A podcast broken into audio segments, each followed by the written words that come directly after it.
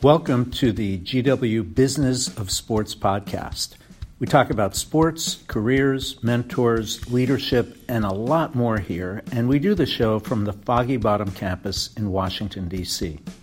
I'm Mark Hyman, professor in the Business of Sports program at GW. My producer is Henry Levy. With this episode, we're wrapping up season one of the GW Business of Sports podcast. We hope you've enjoyed these conversations with leaders in sports and business, all of whom visited the GW campus in just the past few months. The guest on this final episode of this academic year is Brendan Sullivan, president and founder of Head First. Head First is a company all about kids and sports, and some of those kids are now GW students. On a visit to campus recently, we learned that several students in the Issues in Sports course attended Head First camps and college showcases. Small world. Brendan and I had a chance to sit down a little bit later and speak about Head First and broadly about the intersection of sports, entrepreneurship, and risk taking. Thanks again for listening. See you in the fall.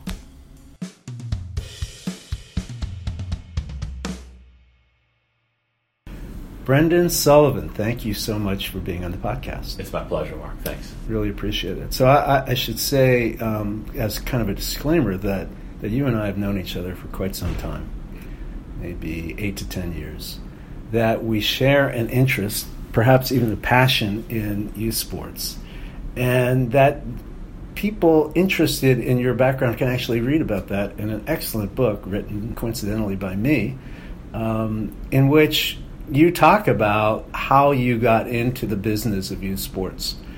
Um, but I think it would be helpful for you to give just a brief elevator speech about Head First. Sure. Uh, yes, I consider your book the the go-to resource on this uh, this process. So, um, thank you, thank you for having me. I've enjoyed our various connections over the years. So, Head First uh, today is an entity organization based uh, here in Washington D.C. Uh, that runs camps, events, and experiences for young people ages 3 to 18 across the country in a variety of interests.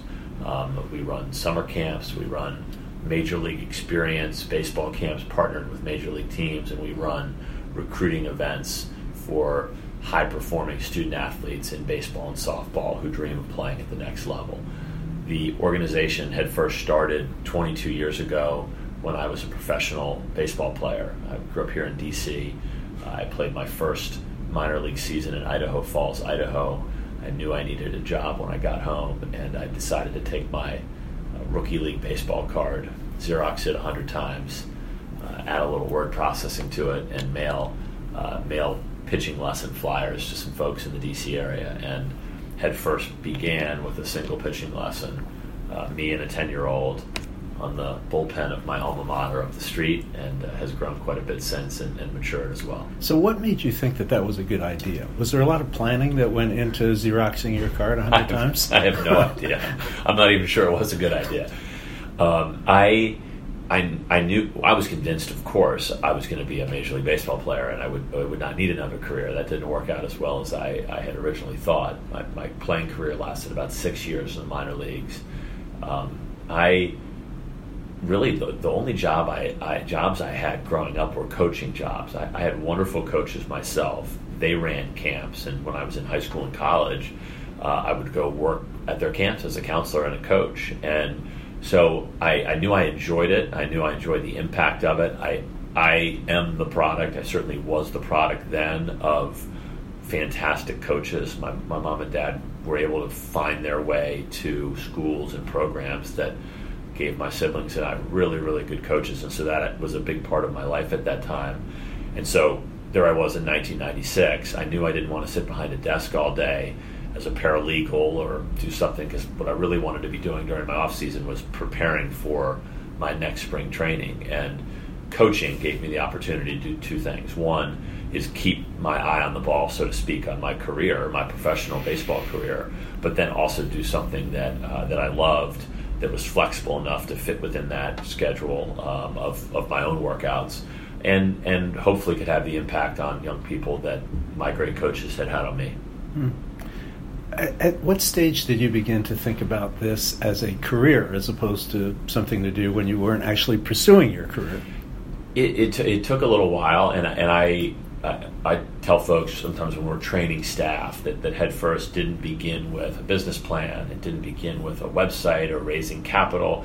It really began with, with an ex- experience that I was creating with those those kids that I coached, and it was very um, cyclical, seasonal for the first five years, where I would come back and coach here in the DC area from September through February, all the while getting ready for my own season, and then I would go back and play, and and wherever spring training was, and then whenever the Padres, I was in the Padres system, wherever they sent me, I was, of course, highly focused on my career, but also I really liked having um, having this little entrepreneurial venture on the side. So instead of sitting around watching soap operas all day like some of my teammates, um, I had something to keep me busy. I was thinking about marketing the next year's programs or reserving the facilities or fields or speaking to the coaches that I knew I needed to help um, help run the programs the next fall. So I think somewhere in there, I, I realized, hey, this this has some legs. But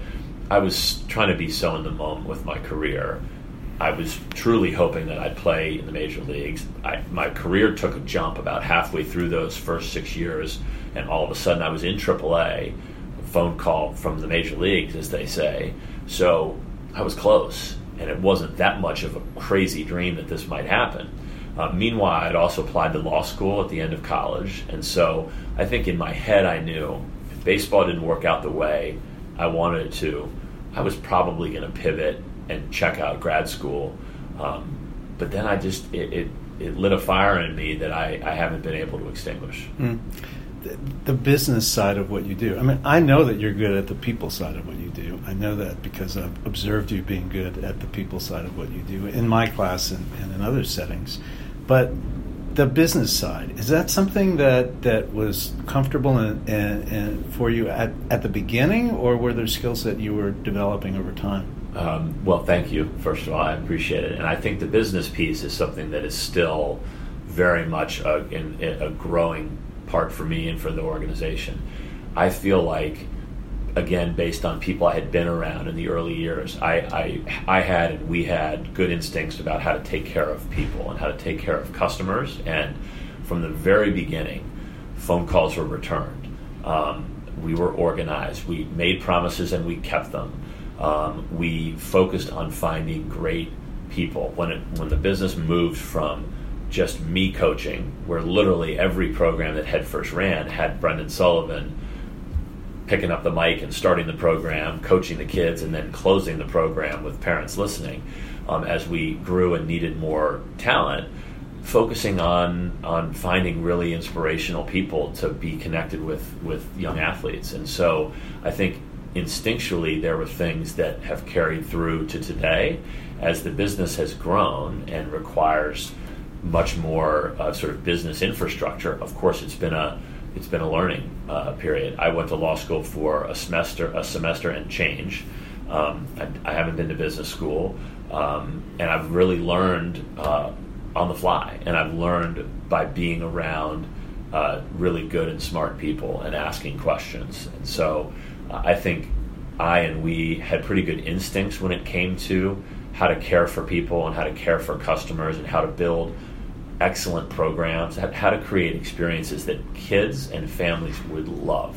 And that's really been our guiding light. How do we create a program, um, no matter what it is? Is it a program for a three year old who's learning to go to a, uh, something other than daycare for the first time at our summer camps, or uh, a major league camp program where you have a little league player who loves the Yankees or the Red Sox, or one of our showcases? Each one of those athletes or campers is different and their needs are different, but we create experiences to try to bring the best out in them. And I think that that's been the red thread throughout 22 years. And we've had to learn some of the other business pieces along the way by listening and by bringing in good good folks to work alongside us.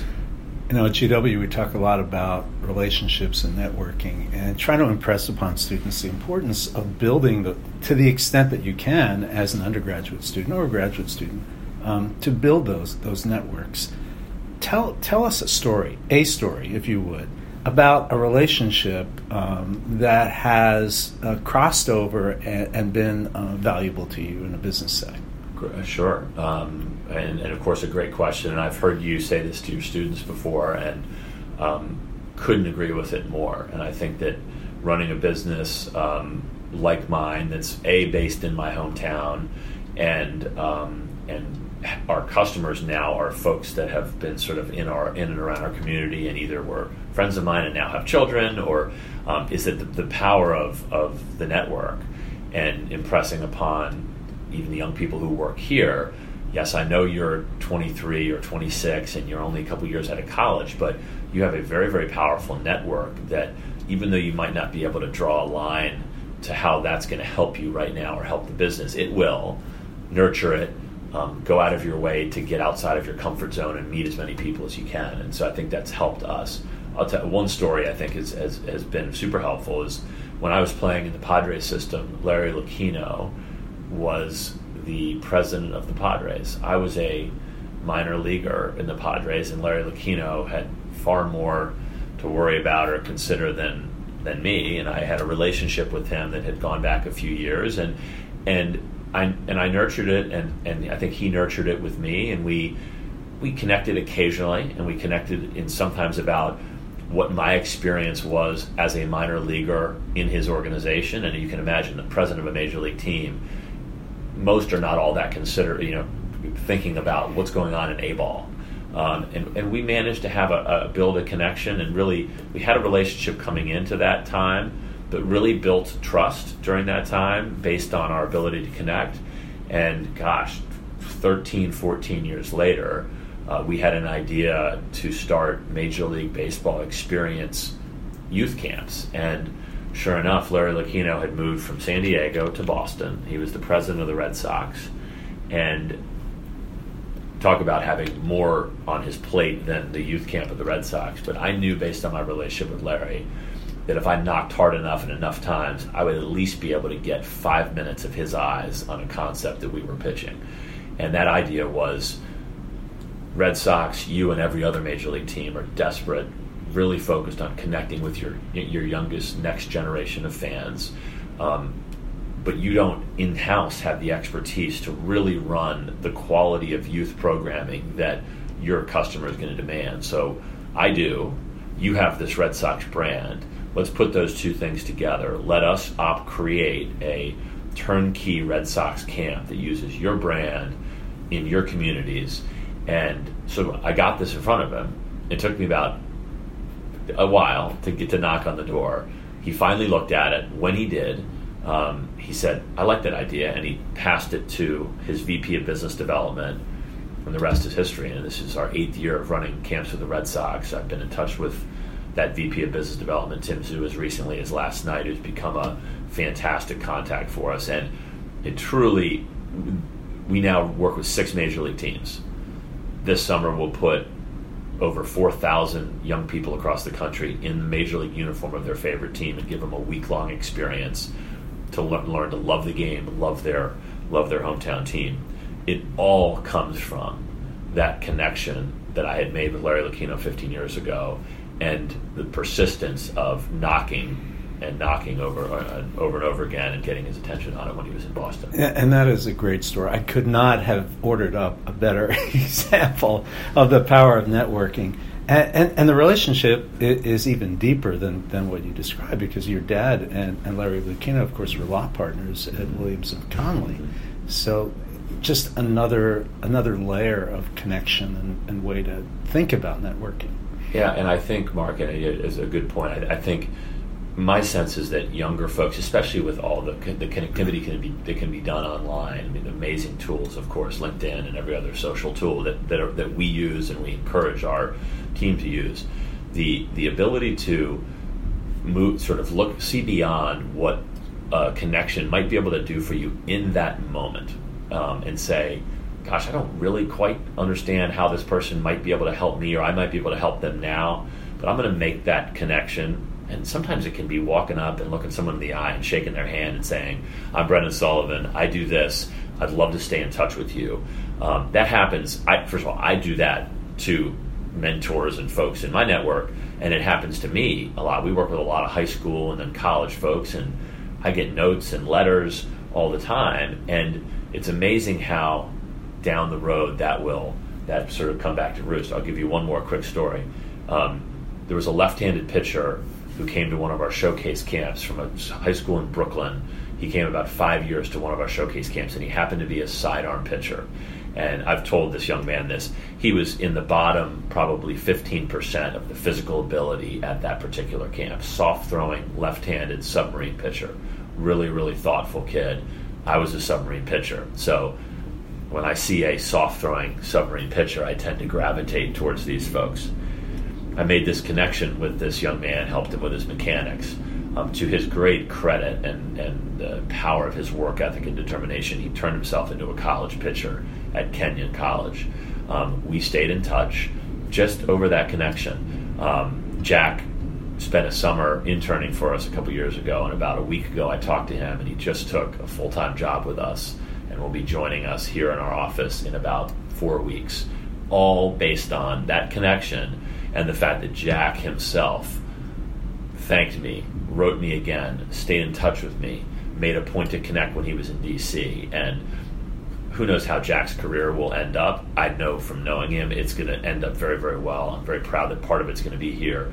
Would not have happened without his sort of pop, you know proactive networking that he did with me as a 19 year old. Mm, a lot of lessons in that story. So before we go, I just want to um, congratulate the Sullivans on the birth last week of Brendan the Fourth. Brendan the Fourth was actually born on it's it's uh, was born last week Monday on Monday, so he's two days old, and uh, we're thrilled. We're Fantastic thrilled. news. Good to see you, Brendan, and thank you. Thanks, Mark.